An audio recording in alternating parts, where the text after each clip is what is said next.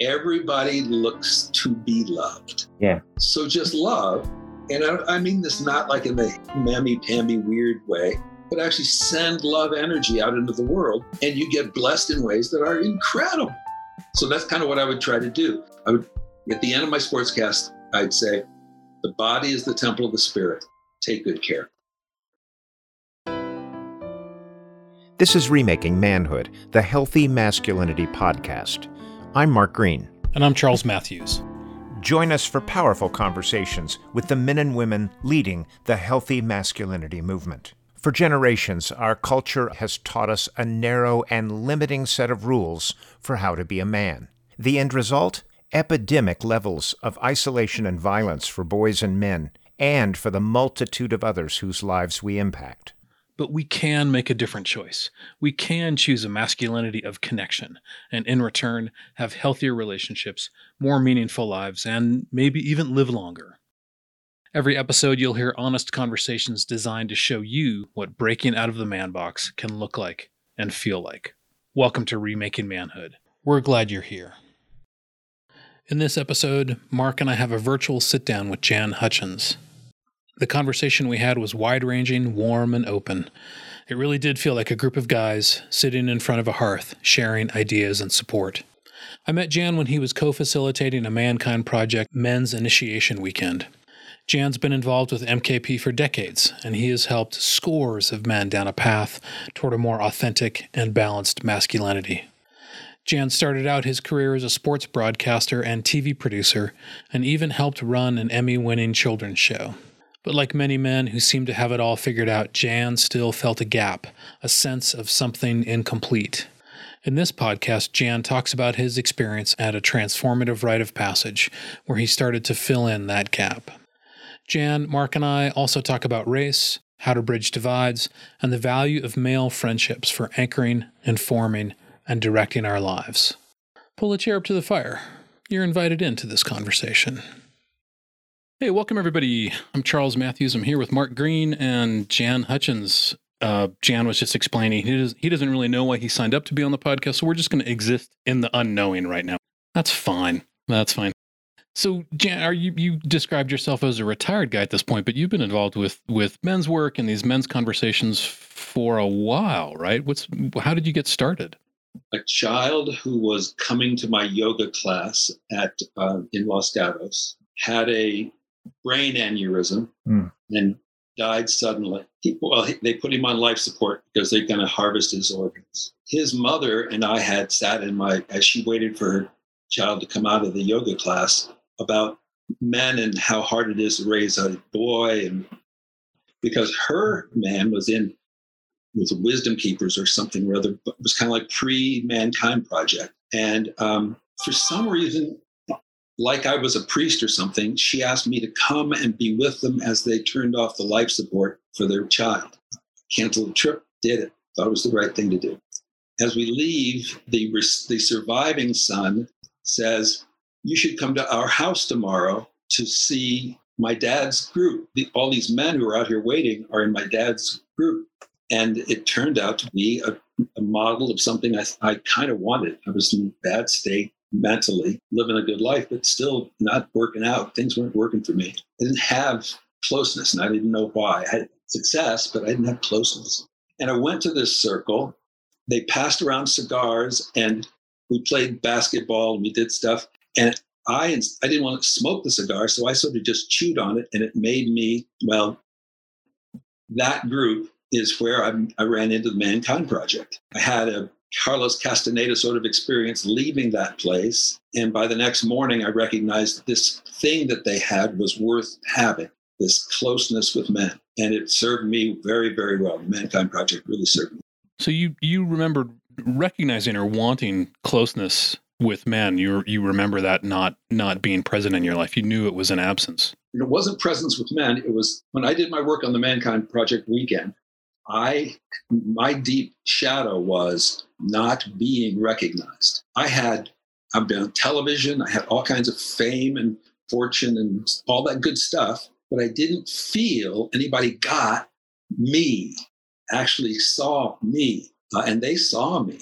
The work was they got me out on the floor and they said, I, you know, I didn't fall for many of the ways that normally you could get a guy ready to do his work. And so the one fellow came in, a guy, guy from Minnesota, Kai, and he said, I've been watching you. You have been watching every guy do his work and paying close attention. Now I'm feeling bad because I sat, they said don't sit, but I sat because my back was hurting. So I'm having my my game in my head about nobody sees me and how kind of what who I really am, what's going on for me, uh, and I'm here for everybody emotionally. And he said, "Tell me, what did you see in that that fellow's work over there?" I said, well, "That's the bravest son of a bitch I've ever met." He says, "Well, okay, here's a, a stick-on thing. We'll put that on him." And I went around every because I waited till the end because I and everybody else had done their work. And um, then the guy said, in the Mankind Project, we say, if you spot it, you got it. So go back to that first man, and he's going to put that sticky on you, and then next and next.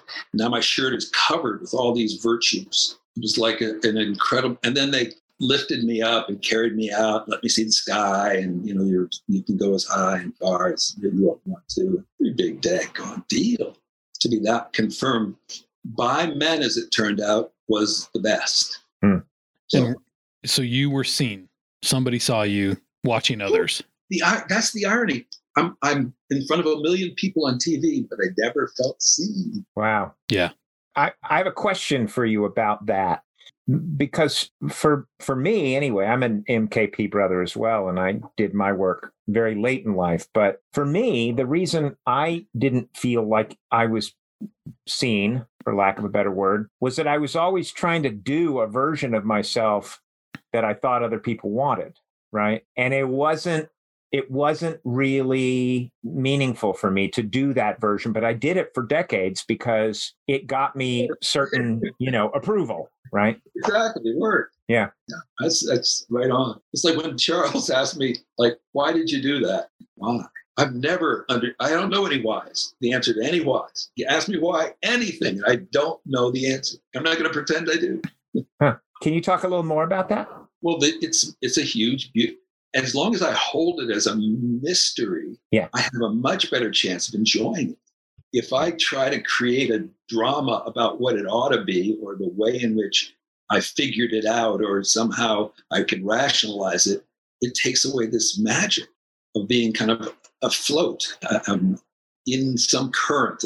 My babe calls it flowing. Yeah, that's beautiful.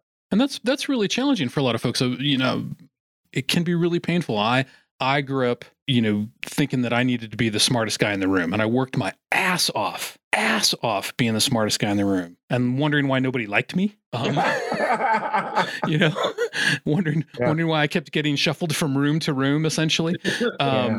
And, yeah. you know, and, and when I was able to let go of that expectation, and, and it is kind of a particularly male expectation to be the expert, to know, to have the answer, to be able to fix things that when I was able to let go of that, and I'm still working on this, I like knowing things. I like knowing things. What's wrong with that? There's yeah. wrong with no, but as you know, as you pointed out, like when if if you're able to be in the mystery with some with some happiness and grace around it and label it as the flow rather than label it as you know something else it's like when i'm able to to know things and be happy about knowing things and able to label that it's just like a temporary joy rather than as something that i'm always grasping at you know, there's a healthy and an unhealthy way to to be in that zone and and being able to to be in the unknown. And you know, you and I had uh, at least one encounter, Jan, on weekends where I was like full of fiery passion and knowingness and judgment, and you like took me around the corner of the barn and just like. Yeah, you don't. Let me give you. A, let me give you a counter. You don't know anything. I'm like, yeah, I do. That guy is a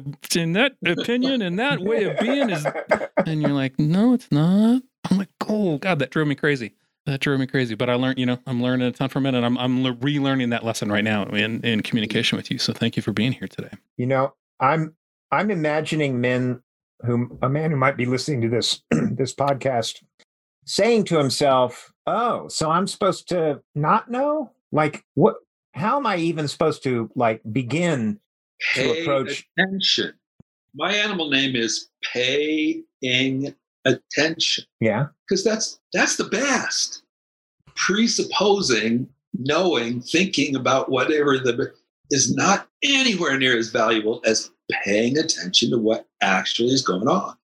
So there's a degree of listening involved or being present for the other, for the other person. Presence. Yeah. I'm really right here. Okay. Totally, really right here. Yeah.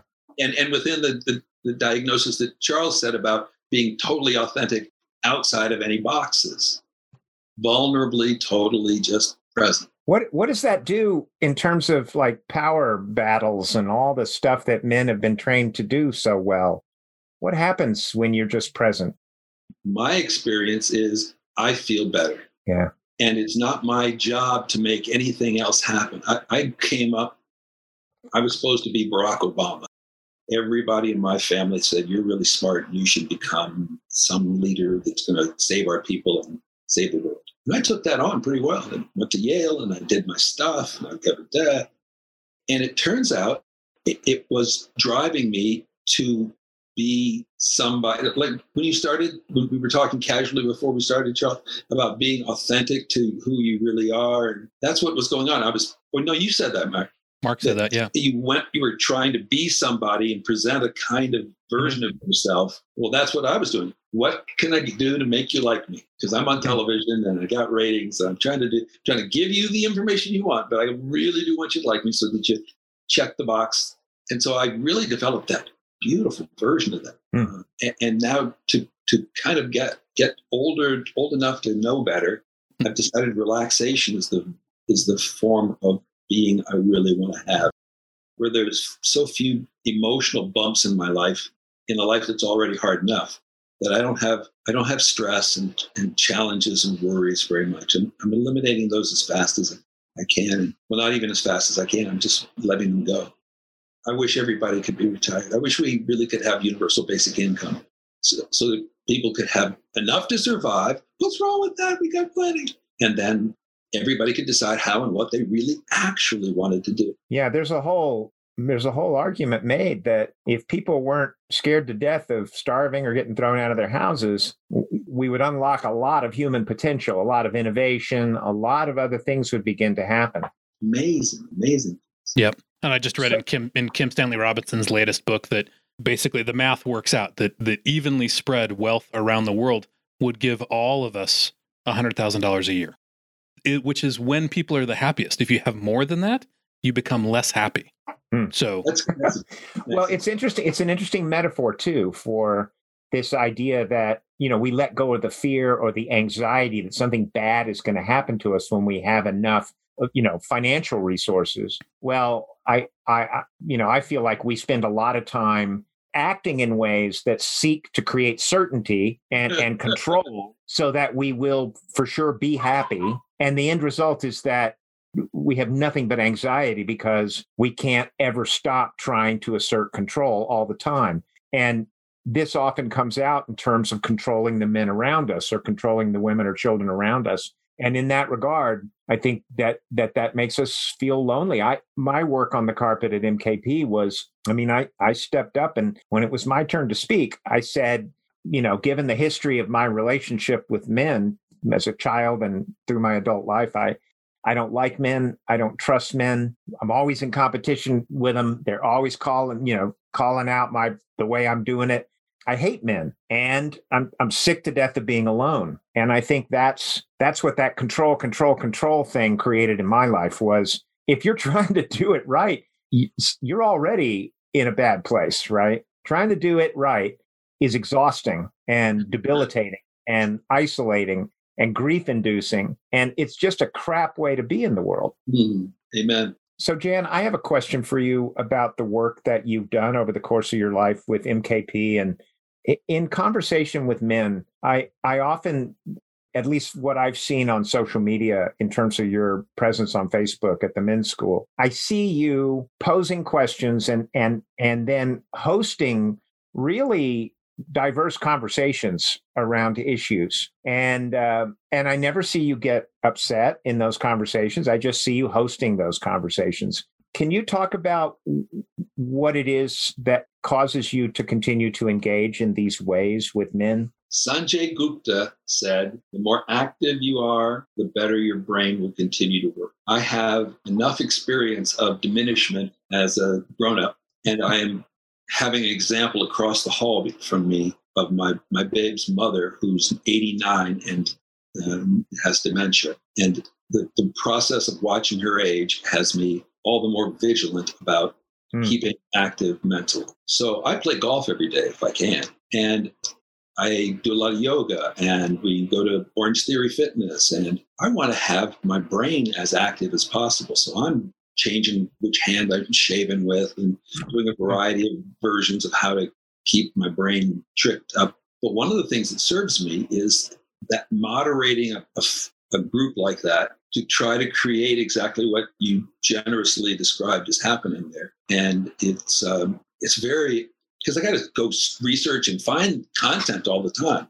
But that's a beautiful search. It's like being in a kind of school. I'm producing.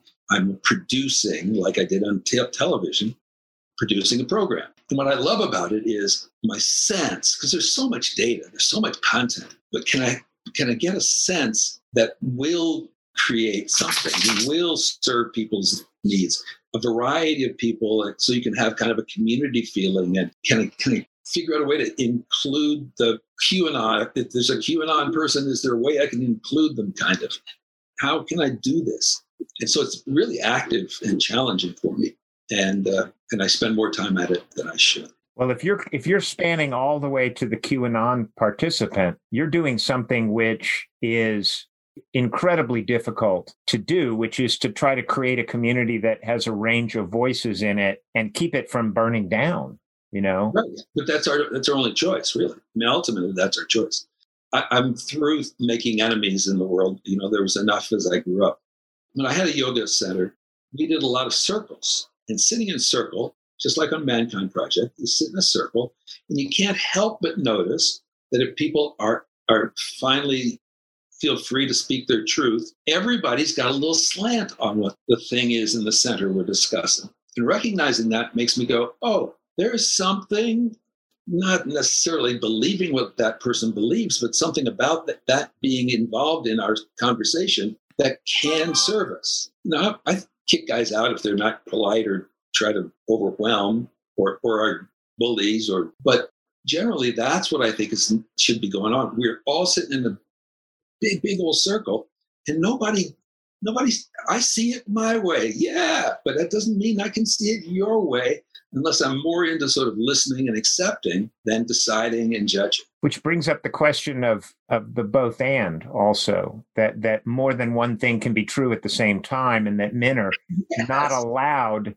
to do that. We don't allow ourselves. We we have to know the answer, and we have to argue the answer, and and that's also a trap for us. It creates a huge amount of stress, right? Because it's always a binary. They're wrong. I'm right. I have to argue this and all that.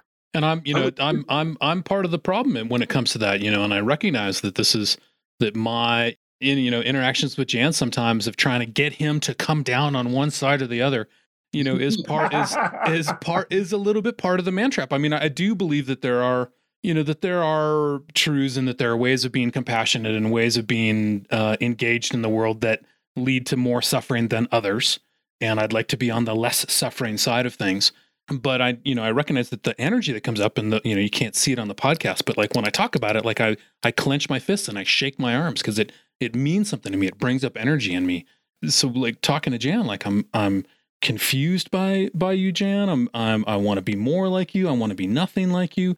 Um and this is you know this is part of what i get from interacting with men is to uh, especially really really wise thoughtful men like you is like oh i'm seeing myself differently now. Hmm am i am i making mistakes now? And i've you know now i've got a lot to think about. And am i making mistakes that keep me on the freaking domination ladder that mark talks about so well is my determination that somebody else's way of being or somebody else's political slant is that just a way for me to beat on them so that I get to feel better about myself? Am mm-hmm. I am I clawing my way up the ladder even though I say I'm off the ladder? I'm not doing that anymore. Well, too, I think that when I when I did men's work, one of the one of the illusions that that dropped out of it pretty quickly for me was that I needed my friends to be like me, to parallel my you know, beliefs or ideas or whatever. And what I came to understand was that I, I love I love my brothers not because they're like me, but because they hold equal regard for connection. But they may come from a very different place in terms of other ways of thinking and ideas. And in that regard, I, I learned that I was in a bubble of my own making, and I was I was also unable to connect. And that that that combination of those two things made it difficult for me. But i find if i am if i have a brother in the mkp who i have formed a friendship with and i have connection with more diverse ideas or conversations can be done then. They're doable then because we have a whole nother conduit through which we communicate and that is that that rich sense of connection and brotherhood and and that that that, that friendship that meaningful friendship. And i think most of what goes on in the world today between men is is does not have that friendship or connection. So all we're left with is the debate points and the and the i need to be i've, I've got to be right and we can't hold the both and and we can't but we can hold the both and better with someone that we that we have formed a real relationship with. And and that's what's missing for men and that's what i found at the in the mkp work. When i met i, I don't know jan. I've, I, this is the first time i've had a conversation with you jan. But when i come into these spaces with mkp brothers the first thing i feel is relief and comfort and mm-hmm. joy at being with with another of the men that i know has committed to connection and i'm just like tell me about your way of doing it. I i, I just feel i feel relief you know? So the jo- what, one of the things i like about the project one of the many is um, how much it turns guys on and gets them to move forward in their lives. There are a whole bunch of things organizational things i've got other opinions about but the or the shadows i would say that but the thing that i want to ask is is, is this a good place to talk about your book more? Uh, you know, you describe it because we've just framed this whole issue, and now what what are you doing? What's the way in which your book is intended to interact with the framing we just did? Well, I talk uh, I talk extensively about the ways that boys are trained out of connection and out of expression, and once that that sort of la- uh, you know that natural connection that young boys have to form relationships and care about each other. There's a fair amount of research around that. Um, niobe way wrote a book called deep secrets and she talks about the process by which boys begin early adolescence saying they love their best friends and would go crazy without them. And by the end of adolescence they're they're saying yeah i don't see my fr- best friend that much anymore. And if they compliment them they say no homo. And they just basically get trained to to step away from those friendships uh, because they don't want to appear to be a little kid, girly, or gay. That's what the data shows that in her research. They, so these boys are concerned about proving what they're not instead of who mm-hmm. they are. And at that point, their suicide rates become four times that of girls their age. So they're trained out of connection. And then they're offered a, a version of masculinity, which is hierarchical, it's dominance based, right? And at the top are white males, and below that are other folks and the, the quarterback and, is, the quarterback is very tough. Yeah, yeah. Yes, thank you. and and the long and short of it is that they don't have a choice if they want to if they want to hold whatever position they're slotted in at based on their size and their connections and their status and their class and whatever they have to begin dominating the men around them or they will lose status uh, and but the problem with a with a hierarchical status based structure of masculinity is that you can't have an authentic relationship with someone who's dominating you, everybody above you. You can't have it with someone below you that you're dominating. So my argument is we need to move away from that toward a masculinity of connection. That's basically it. Can I ask you a question, Mark? Sure. I lived the life of a young man in those places and those things. And was it the era I was in was so much simpler and, you know, the, I grew up in the 50s, mm-hmm. right? So I'm a grown up. Do the kids to now, are you expecting them to understand what's happening to them? Well, there's a huge shift taking place around how parents parent. So, and at the same time, there was a significant cultural container in the 50s and for that matter, in the '60s when I when I was a kid, uh, whereby women, you know, LGBTQI people, uh, BIPOC, everybody was was was forced to create a container in which that version of masculinity was a relatively comfortable thing to do, right?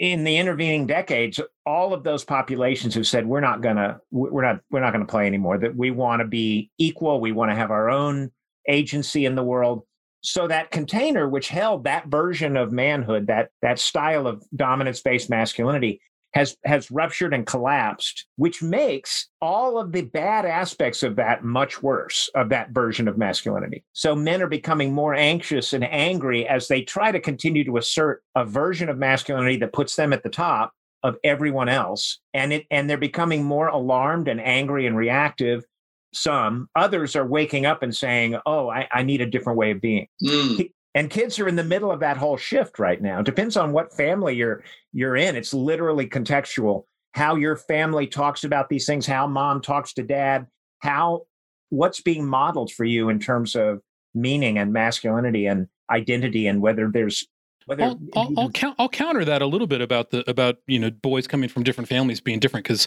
I don't know if Jan remembers this, but I spent 10 years working uh, for Boys to Men Mentoring Network in, in central hmm. Arizona. Mm-hmm. So I've mentored literally, literally a thousand boys and, and seen hundreds of them go through rites of passage weekends. And it takes very little holding and framing of men, good men, healthy men coming together under a set mm-hmm. of, you know, That's beautiful. ground rules for boys from um, trailers out in the rural areas, uh, you know, hippy dippy houses in the cities. It kind of doesn't matter. And they're like hanging on each other's neck and telling each other that they love one another and expressing their raw vulnerability, questioning what it means to be a good man. Mm. I, I kind of think that the base state of young people is, as you say, Mark, I want to be connected. I want to experience love. I want to experience closeness. I want to be guided but not cajoled. Uh, I I don't want to be in a dominance hierarchy. I want to be able to love everybody, and it just takes a little bit. I mean, you know, we had to create an entire program around it, but you know, it doesn't take that much for all almost all of those kids. But you know what it takes? It takes a group of men. Yeah. And that's what they don't have. It, it when when Jan asks that question, he's I think he's asking about it in the absence of a group of men to help them reach that state, right? But yeah. that what you just said, Charles, is the most hopeful statement anyone could hear because it says they're ready to do this. They just need the context, right? The the location where men say, "Yeah, do it. Go ahead. We're here with you." You know, we're right. It, as I understand it, I've done a lot of work in the prisons and whatever, but the um, the idea that really the men who go to those men uh, boys to men circles are asked to just be available to help create a space for the boys to talk and not to try to teach, preach, or any of mm-hmm. the other kinds of ways in which, again, the, the control, the control need would, would speak. You got to trust that that spirit over there knows where to go. Yeah. that brings me back to your comment about flow, Jan. When you talked about I I don't have the whys. There's something akin between that idea and the idea that I mean anyone in our lives that we care about sometimes when they're feeling stress and anxiety and fear and alarm, they don't need us to, to sit down and give them 20 questions and an answer. They need us to just be with them and and and witness what they're going through. And sometimes that's all they need. And certainly maybe eh, in that regard, there's something to that in in the work you were doing, Charles. Yeah, Absolutely. The this idea of I, I call it validating in place of of just like wherever you're at is right on. And I'm not going to try and change you. I'm not going to try and fix, rescue, advise, project, call it frapping. I'm just here for you. And, and I, I do it with my wife, whether it's she's experiencing joy. She's really excited about the snow right now. And, and, and I'm less excited about the snow. Um, but you know, sometimes when she's smiling and bubbly, there's a part of me that wants to bring out my kind of like cynical old man thing. And then I remember, no, I got to validate where she's at right now. She's really excited. Yeah. Yeah. And so can I bring some excitement or or as you say when she's uh when she's struggling if I try and fix her or or rescue her tell her well just do that or no that that person probably didn't mean that your boss didn't mean to make you feel bad or whatever. That doesn't get me any relationship points, man. That doesn't get me any connection. That just gets her either like grasping more firmly at at her you know she doesn't feel supported so she's got to hang on more to that mm-hmm, that mm-hmm. feeling of of yeah. of not being taken care of of of not being heard of not being mm. not being understood not being seen like jan was saying and then we're just all stuck thing. i love that thing you just said which is I need to step out of my grumpy old man thing. how many, I mean, uh, starting early in my life going forward, how many times did I notice uh, well, notice. How many times did I experience not noticing and not paying attention to, but experience this hard holding of my position in someone else's presence, emotionally or in terms of work related, whatever it was? That this hard lockdown position that I had, and when I when I figured out late in my life that I could instead be permeable, right? Let ideas come in, let them move out, find where someone is and and take that moment of joy about their they're happy about the snow. Wow, I guess I am too. Look at that. I your feeling became my feeling and I was able to do that. And yeah, and and stop, yes, yeah, stop that holding, that holding all the time, you know, that we're I don't know where that comes from in my life as a man, but boy, I've seen it in so many men. You, you never got to that work along your way? Well, it it's part of the work that I did, but ultimately I was able to leave it behind that holding that that that rigidity. And, and maybe that's the control, the knowing, you know, the need to know. All of that is bound up together, right? Well, I'm in the midst of having regularly the law. I was really articulate. I was smart. I was really smart. um, and uh, and occasionally I go and I just I just hit chip shots with this fellow. I ride around the corner. I interact with another person, and I say I'm trying to make a point, and I go, um, you know that felt the member, other member. He goes, "Who you mean, Mr. Miller?" Yes, yes, yes, Wayne Miller. Yeah, that's the guy. But as I sit in those moments of, uh oh, I do not have the words that I have always had. Yeah, yeah. I relax and go, and if I had to come up with it. I could sit here in 10 minutes or so. I'd find it. Yeah, yeah. But I'm not going to add any anxiety to my life because being facile is no longer necessary for me. I, I even anticipated this program in a way of going, oh man, I hope I don't have to try and say stuff. yeah, yeah, yeah. Yeah, there's some there's some uh, commitment to to gracefulness. It sounds like on your part, some and ease and not beating yourself up. Bessel van der Kolk. Yeah, I know that author. Everybody in the world should read that book. It, it makes me so much more compassionate, empathetic, and um, aware of why whatever difficulties are going on in our world are happening. People are fucked up. yeah. They were raised, they, they had very little, were mal, they were maladjusted and attached as they were infants, as infants. They've been in a world where their parents are stressed out. There's the whole, you know, so you know, everybody knows that drama. So basically, we're, Bessel Bessel Bessel van der Kolk basically says that we're all traumatized, right? That we're all kind of dealing with some. No, not all. Oh, okay. I don't think he says that. He he does a really good job of explaining what to do about it, uh, and also how pervasive it is. In yeah. my in my understanding, and it's yeah. housed in the body and various things like that. It yeah, changes the body. Yeah, it changes the way people can or cannot think or react in situations. Yeah. So uh, like it's like I'm always right there about to go into that alley where it happened. Yes, the trauma. And, and I never can leave that moment. I'm yes. stuck there. Yeah, yeah. Because because things that would otherwise not bother anybody makes me go back to that alley. Right, right. You so know, I, on an alternative way i warm or affectionate experiences. You were talking about not being able to remember a, a, a, the guy shooting chip shots his name. I if i have a warm emotional connection with somebody if I form a meaningful friendship and I take joy in seeing someone, their name comes to me. Oh, it's, what a it's, blessing. Yeah, it's the more sort of random day to day getting things done connections that that I have a harder time remembering because they don't imprint upon me in the same way, I guess. I don't know. But um but I I hear you on all those questions of, you know, aging and the changing. I mean, I'm not uh, I'm not your age, but I'm close enough. I turn 61 in a few days and so I'm, you know, I gotta. Are you an Aquarian? I am. Oh, me too. Mine's uh, February 11th. I'm February 12th. Oh, that's oh way my gosh!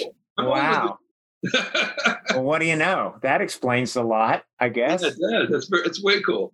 You know, I'm not as old as either of you guys, but not, I'm I'm coming there, and I'm I'm really glad that you guys are paving the way out for me because it's this is one of the things that I don't think we know as men. We don't get we don't get a lot of help in figuring out how to age gracefully. I'm like, I'm watching my 80 I'm watching my 80 year old neighbors shoveling snow and I'm really worried about them. And I'm old enough that I'm not necessarily going to go out there either. Worried?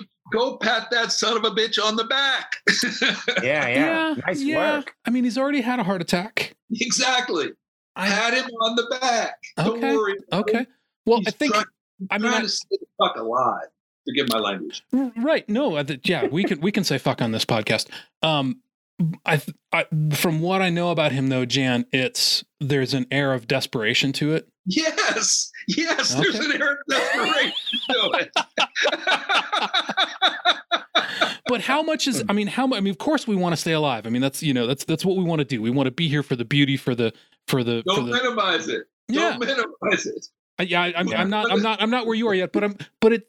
There's this. There's this thing that comes out. There's this thing that comes out of some men who are older who you know you said you are you love being retired you love not having to having to do things. And i've also interacted with some men your age who um, aren't making space for that in their lives who are fighting uh, and and instead of being able to support others to mentor others to uh, to accept the changes that are happening in their body to bring other people on other people on to to help and assist and to grow themselves they're just trying to stay middle aged, and that's and I and I see the fear in them. Not necessarily fear about dying. I think it's fear about losing status. I think it's fear about being further and further down this ladder of domination hierarchy. There it is. And so it should be. One of the, my blessings is I've started to lower my expectations. it, you know, people who are high thinking like you, like you're wise and interesting, and you write books and you get all that stuff. And there's something about us that we want things to be better than they are. But I think it's incredible. It's kind of almost corrosive mm. in my inner energies to want things to be other than they are because reality is the heavyweight champion of the world. Man, so I'm going to be with reality and realistic that we I don't know how, how much brain power is in this room, but I think it's a lot. And we're talking about a lot of folks who don't have that. They're they're much more prey to the influences that are out there, the Barnum and the Bailey and the Trump, and all of the ways in which people can be manipulated for profit in uh, power and all the other ways. So it, it's easier to just kind of go, okay, I'm going to lower my expectations a little bit so that I'm not anxious about what's actually happening. Hmm. What what occurs to me is that we talk a lot about IQ and we don't talk enough about you know EQ, EQ, um, emotional development or quotient, yeah, and about the attachment. You know, if you if you if every yeah. baby would be really fully attached. Well, we have these. We have this. The world is what it is because so many didn't get the love and the and the acceptance and they and it's still there waiting for them for us. You know any man who wants to step into men's work we we don't we don't care what your iq or eq or anything else is. We don't care. We can we just you know come as you are bring who you are. And this invitation isn't an invitation that most men are even aware of. They're, they don't know that that this possibility is there for them. But i say to any man who's listening to us talk about it today. Some of us may have ideas about how to make the world better. Some may be more accepting of what the world is, but we are all ready to connect. And and and you know, men are waiting to to do this this work with you so that you can have a better life and be more accepting of yourself and and your world. And I think I, I really think, Jan, to be in the presence of a man who is more at peace is healing. It's mm. healing for me to be in your presence because I don't feel your anxiety. I don't feel you're anxious. I don't feel you have somewhere to be or something to do. I feel like you're with me in this moment, right? And that's something that too few of us get to have.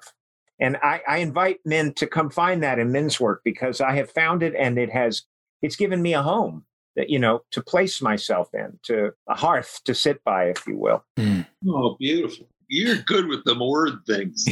and I'm showing off all the damn time, trying to prove I can talk. It's all part of being a human being. And I, I accept that about myself. I'm okay with it because I really want people to know that there's love out there and we can get there from here and all of that. Uh, but I invite you to frame it as Steph Curry would frame his talent, or Patrick Mahomes would frame his talent, or, you know, Tom Brady would frame his talent. I can do things that are valuable to the world around me. Yeah.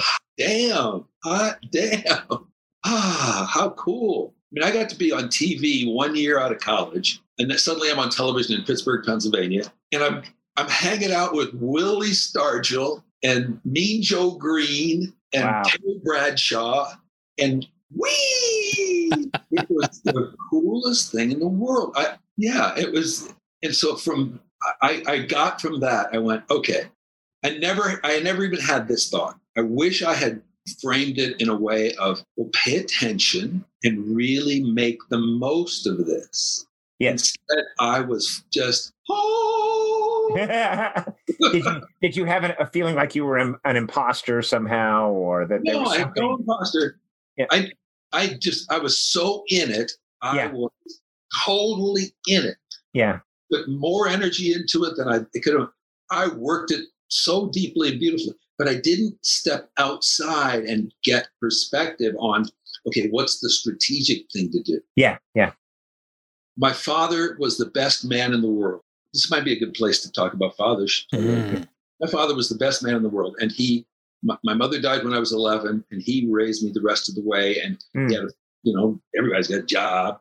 Uh, and, but he would come home and cook dinner for me and take care of me and cry every night because of having lost her. My mom was the babest, beautiful woman, amazing. Everybody loved mom, best cook, best woman, best friend, best. Blah, blah, blah. And he'd cry out every night because he'd lost her. Wow. Um, other than the nights where he would have some other woman come over just to make him feel feel a little feel a little better. But the, the the whole process was that I had to figure out how to become somebody who'd lost his mom at 11. And I'm not like all the other kids. Mm. I said, Dad, I'm not as popular as I think I should be. What should I do? Said, Go to school tomorrow and you speak to everyone before they speak to you. Mm. And so it became really clear to me by the end of the day, because I had always had this image of how does that kid have two people waiting to talk to him? Mm. I want. And so by the end of the day, I look around and there's two kids waiting to talk to me because I'd spoken in a, an incredible breakthrough. Everybody looks to be loved. Yeah. So just love. And I, I mean this not like in the mammy pammy weird way, but actually send love energy out into the world and you get blessed in ways that are incredible.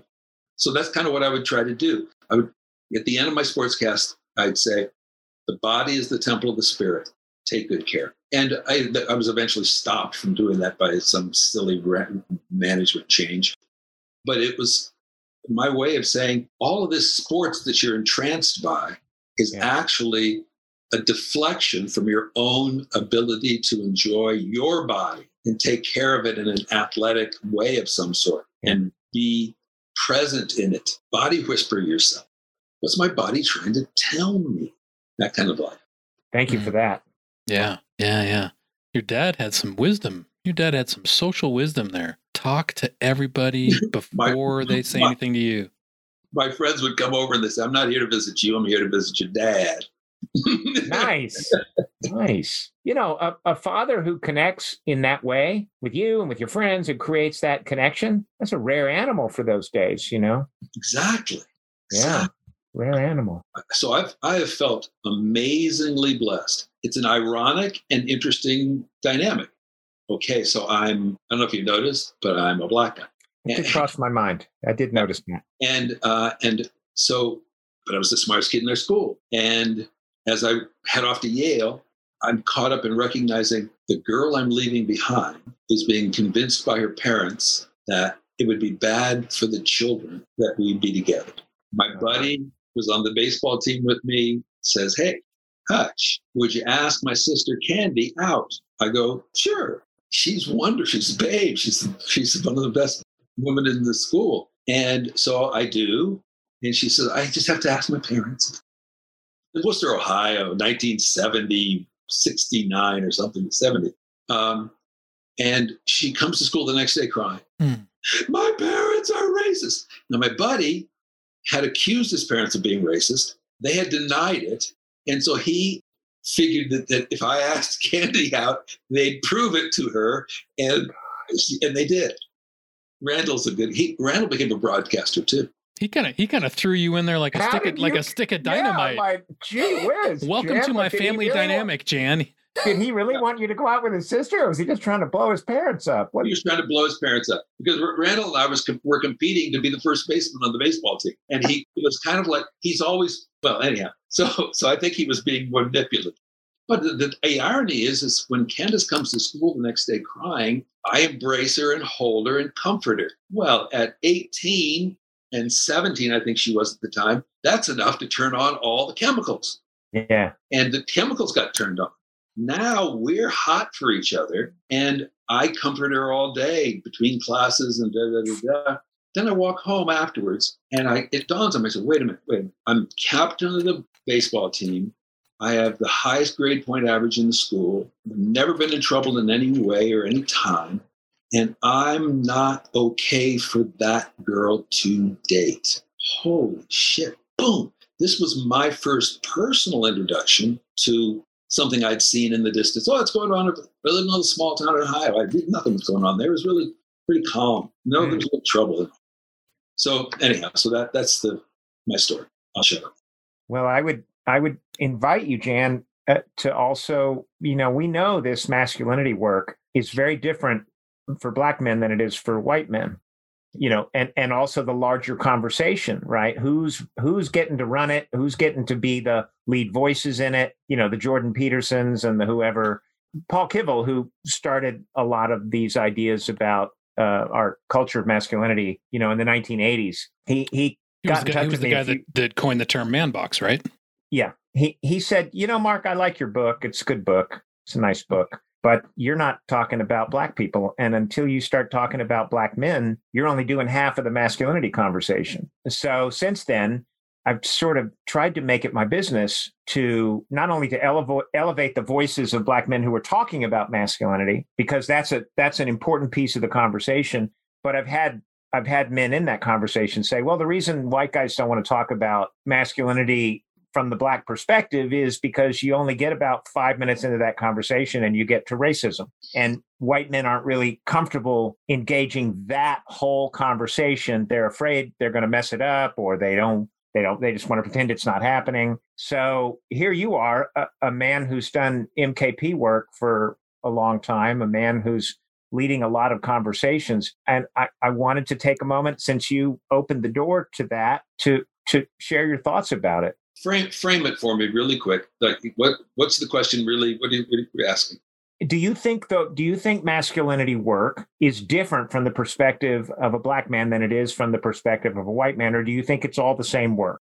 Ah, my hallucination about this is that we we hold these categorical notions almost without any scientific validation to be true like black guy's work is going to be different than a white guy's work, but everybody's work is the result of a phenological experience of the cultural way in which they were raised and brought to bearing about it. Yeah. So, so to try to divide it into that category, I, I think, let me try and be really deep and authentic with you. I'm called to talk about how I don't like isms and I don't like cultural conversations about how we're different because my perspective is it's all bullshit. We are not different. We are some amazing amalgam of the same bioform. Yeah. Like we're connected in ways that we're part of the same thing. So to pretend that that part is different than that part is like cutting off the arm or pretending that I don't have a leg or in some way I'm not this whole being. Yeah. So if I'm a whole being, I'm only going to be able to function if I stay connected to everybody and everything. So I can't go black. They would do this. They would do this thing on weekends as part of the stuff for staff, and they would say, "Okay, everybody's got a college degree to go to that side. Everybody doesn't have a college degree to go to that side. All right, all right. Everybody who had uh, total family, everybody who had a, a different kind of family. They would do this, and I was I would sit I would stand dead fucking in the middle of this room and not go any place. no matter what they said. Black people on one side, white people on the other. I ain't doing it. I'm not playing that stupid game. I'm not. Why are we here? We're here to help men grow and develop and have an experience they never could have imagined in their lives. Why are we trying to separate ourselves? Why are we trying to break down this beautiful bond that we're all here manifesting? I didn't get it. I didn't like it. I was very upset about it. And I would, I would try to sabotage it. Um, we, we had a weekend process once where they tried to do that and they broke us down into races and places. And this one fellow, he came out, he says, So I'm a little confused. Uh, and I don't mean to make it a voice be the meaning. I'm just trying to separate it from mine. He says, I, I don't know what to do because I was raised by black people. He, he says, I'm white, but I was raised by black people in a black neighborhood my whole life. I am black. My experience has made me black.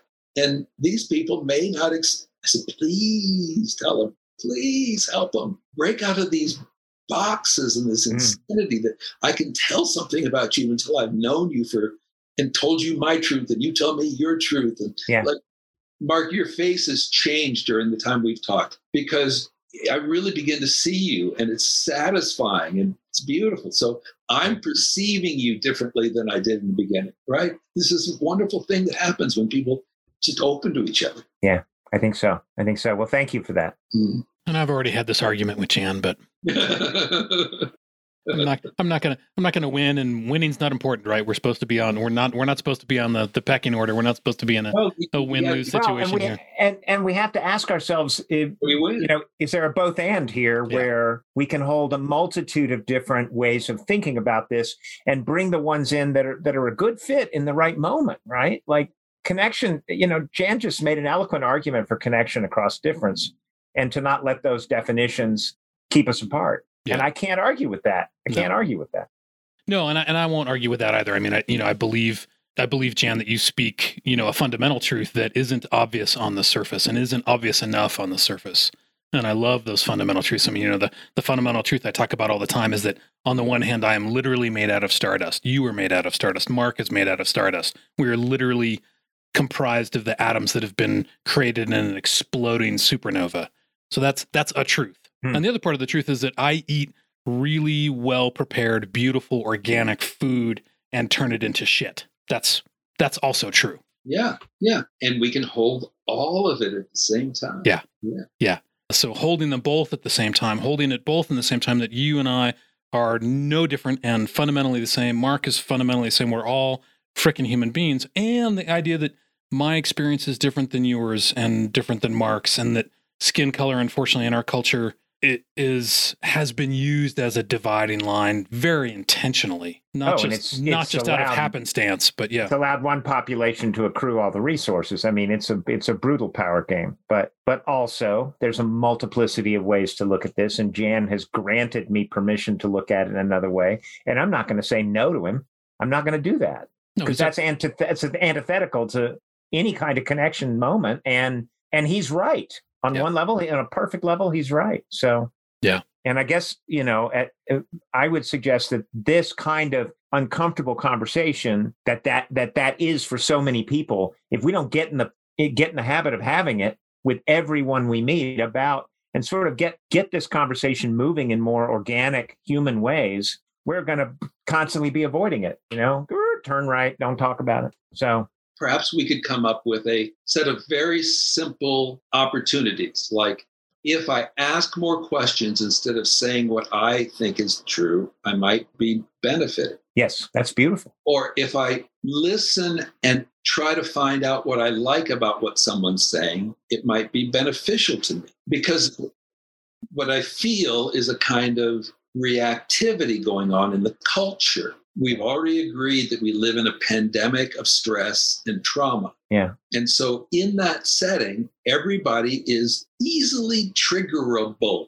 or taken back into that alley and the vision they have of what tragic trauma they experienced. Yeah. The war, the bomb going off under their trailer. So, if we recognize that, again, sort of like going, oh, this is what's real, what are the kind of easy five steps you're smart. I know you could figure this out. That would that would speak to here's how you handle it. Here's what you do. Mm. I, I tell all my clients